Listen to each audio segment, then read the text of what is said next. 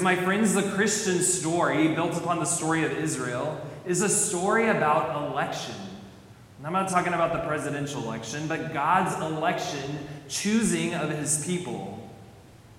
It's important for us to remember that initially it's God who first chooses us, that we don't choose him. We heard about this election or the choosing of the people of Israel in our first reading today.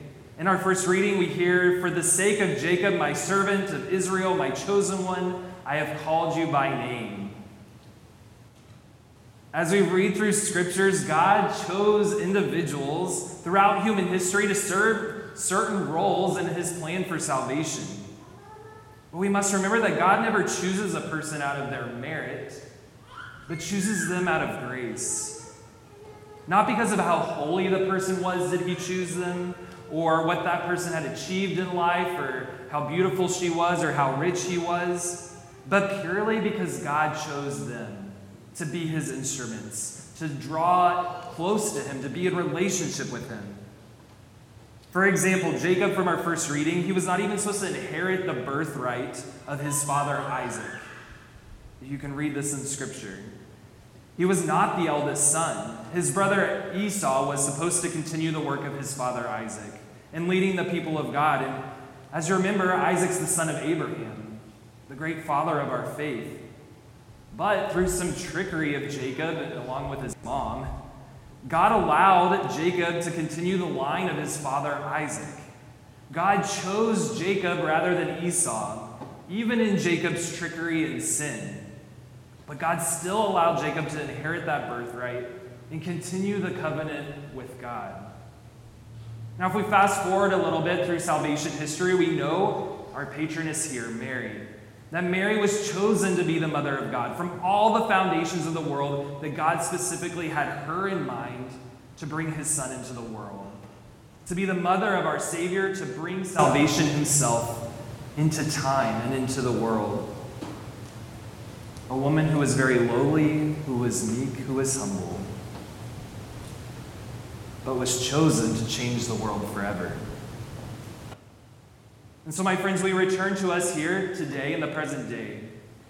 In God's great plan for salvation of the world, that we're supposed to be here today. Have you ever asked God, God, why did you choose me to live in this most prosperous country in the entire world? during the most advanced age in all of history?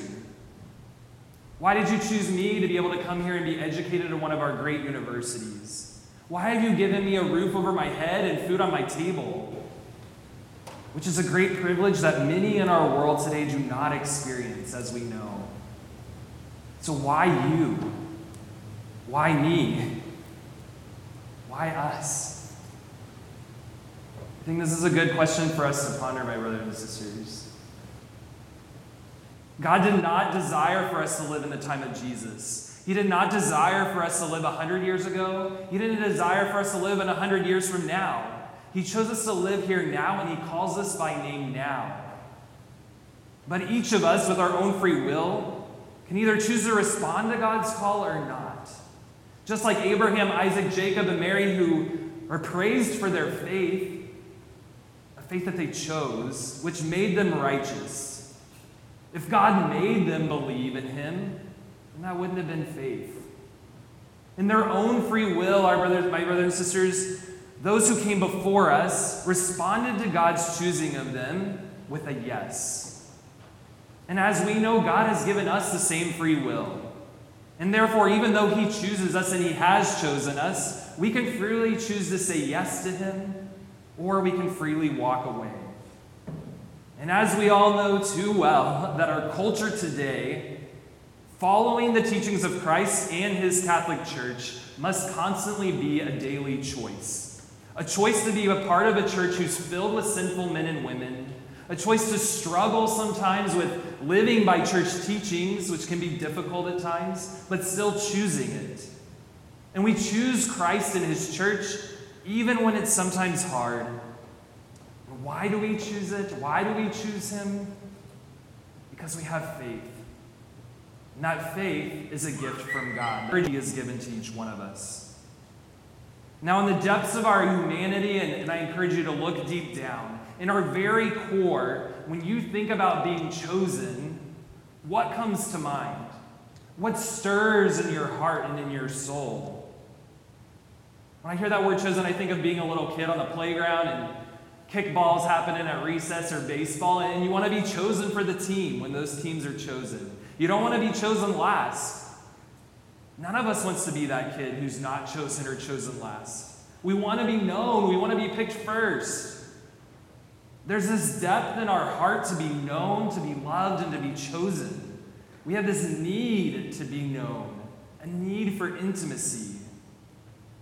My friends, to be known and to be loved is to be received exactly how you are, exactly how God created you to be uniquely me and uniquely you. Now, the place where the devil can jab at us most in life, and, and many of you know this, is to allow us to believe his lie that we're not loved, that we're not chosen, that we're not worthy, that we're not known, and that, he leave, that we're left to ourselves on our own. But here's the thing, my friends we have been chosen. In God's mysterious plan for you, you were baptized when you were a baby, or if you're not baptized, maybe you're on the journey to being baptized through RCIA, which means God has chosen you to be his adopted sons and daughters. And the beautiful thing is, is that God chooses us as a baby. So therefore, it's not based on our own merit, nothing that we've done. It's purely God's gratuitous gift that he chooses us. My friends, do we praise God for that? That we have such a beautiful faith that He freely gives to us?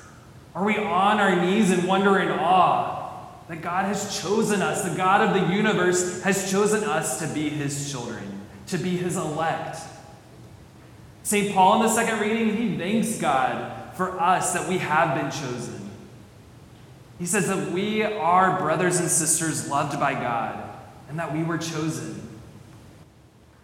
All right, so after we've been chosen by God, when we realize that, when we embrace that, then what? My friends, we're called to receive, which can be very hard. And I know, especially for guys, I think just the way we're wired, we want to always do, and it's hard to receive. But all of us are called to receive. To receive that we've been chosen, and then receiving the Father's great love. Recently, my friends, you might have heard about this, but we have a recent blessed in the church, Blessed Carlo Acutis. He was just beatified on October 10th of this year, which beatification is the step right before canonization, where he'd become one of our great saints of the church. Now, the thing about Carlo is he was born in 1991 and, died at the age of 15 from leukemia. So if he lived today, he wouldn't be too much older than y'all, maybe a little bit younger than me. He was a computer programmer even in his young age, and he lived in Milan, Italy. He played video games, PlayStation, he had Nike shoes, and he just loved life. But above all, the key was is that Carlo knew that he was chosen by God and that he was loved by God the Father. And he lived his entire life by this truth, living out of that identity of knowing that he was a son of God and loved by God the Father. Carlo said that sadness is looking at ourselves, happiness is looking towards God. Sadness is looking towards ourselves, Happiness is looking towards God. Now, whether we're going through a trial or through joys, whether we're freshmen beginning our time here or we're seniors almost on our way out, whether you're a priest or a permanent parishioner or you're a student here, we all need to return back to that basic truth that we have been chosen by God and are so loved by Him. Each and every day we have to return to this basic truth. Even when we wake up in the morning, to know that we are loved by God the Father now, the thing is, and y'all probably know this already, sometimes our hearts become hardened to that truth because of things that have maybe happened to us in our past, the ways that others have hurt us or we've hurt ourselves. Maybe some things in our current situation that blind us to His love. Or maybe the sins that we're in right now hide this truth from us. Or maybe it's a truth that just needs to keep hitting us over and over and over again for the rest of our lives. As John Paul II said, whose feast day is coming up this Thursday, my friends, we are not the sum of our weaknesses and failures. We are the sum of the Father's love for us. We are not the sum of our weaknesses and failures. We are the sum of the Father's love for us. This is the most basic truth of our faith, but I would say one of the most important. A truth that always is there, but because of our sin, our wounds, we forget about it. Blessed Carlos said that the real battle is the battle within ourselves. The battle to allow the truth that you are loved by God to move from your mind and from your lips to be planted deeply into your soul, into your heart. And as that journey of this truth roots itself more deeply and deeply each day, it will transform your life and those around you. If you truly believe that you are loved by God the Father, you will no longer compare yourself to your friends. Ladies, you'll never compare yourself to other women. You will no longer seek love in the empty wells of pornography or immodesty. You will not treat others with disrespect or gossip because you will know that you have great worth and that the person next to you also has great worth and dignity. And that worth does not come from any material thing or from anyone, that that worth comes from God the Father and his great love for you. Now, those sins that I just mentioned are just a few, but they're a twisting of a good, a good desire of wanting to be loved, to be known, to have intimacy in our lives, to be chosen. And so, this journey that you and I are both on together is to try to untwist those lies that the evil one places in our minds and our hearts, and to allow the truth that you have a Father who has chosen you, continues to choose you, and will always choose you, to replace those lies as truth. Get a little bit vulnerable with you right now. I know there was a time in my life right after college, right when I graduated from here, I was serving as a missionary. And I was spending two weeks in the Chicago area with a family. It was just a time in my faith life where I was having a lot of doubts of God's love for me. And that turned into self pity. It turned into comparing myself to others who were on my team. And it also turned into jealousy. But then this family that we were staying with for a couple weeks, there was this six year old kid that for some reason kept coming up to me, trying to give me a high five, came up to me smiling, wanted to go play basketball showed me his little finger painting artwork, and he just kept coming up to me and no one else in the room. And I didn't understand it. There's 10 other awesome people on my team and in this room with this family, but this one little kid keeps coming up to me. My friends, as I was leaving Chicago after those two weeks, I was hit overwhelmingly by realizing that the six year old kid was just an instrument that God the Father was using to reveal his great love for me. That this child was in the image of God the Father choosing me. Not anybody else, but choosing me. And when that realization hit my heart, the lies of comparison, of jealousy, of self pity, they vanished, at least for a little bit. I was able to live as a son of the Father and recognize I have a Father who loves me and still loves me, even in my sin. And I still go back to that memory time and time again when I start to doubt God's love for me. And I encourage all of you, if you have a time in your life that you can think back to, whether it was a time of prayer, a time at Mass, through a friend, on a retreat, when you greatly experience the Father's love for you, Cling to it, remember it forever. And when times come of doubting or the evil one tries to come in, cling to that memory time and time and time again. My friends, this love of the Father is why we are here. It's what we ultimately desire in life. It's why we were created. The love of the Father is why we journey on this earth in the midst of messiness so that one day we can just be. To be in the love of the Father forever. As Blessed Carlos said, our goal must be the infinite, not the finite. The infinite is our homeland.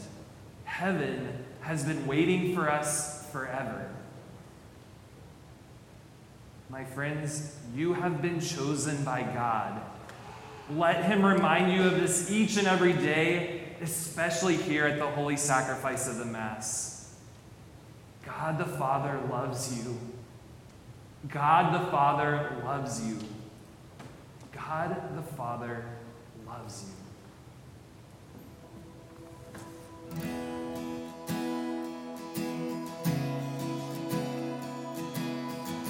Thank you for listening to Aggie Catholic Homilies. You can subscribe to this podcast on iTunes, Spotify, or anywhere else you listen to podcasts. Be sure to check out our sister podcast, Aggie Catholic Talks, to hear talks from Magnify, Catholicism 101, and more. Thanks, God bless, and Gig 'em.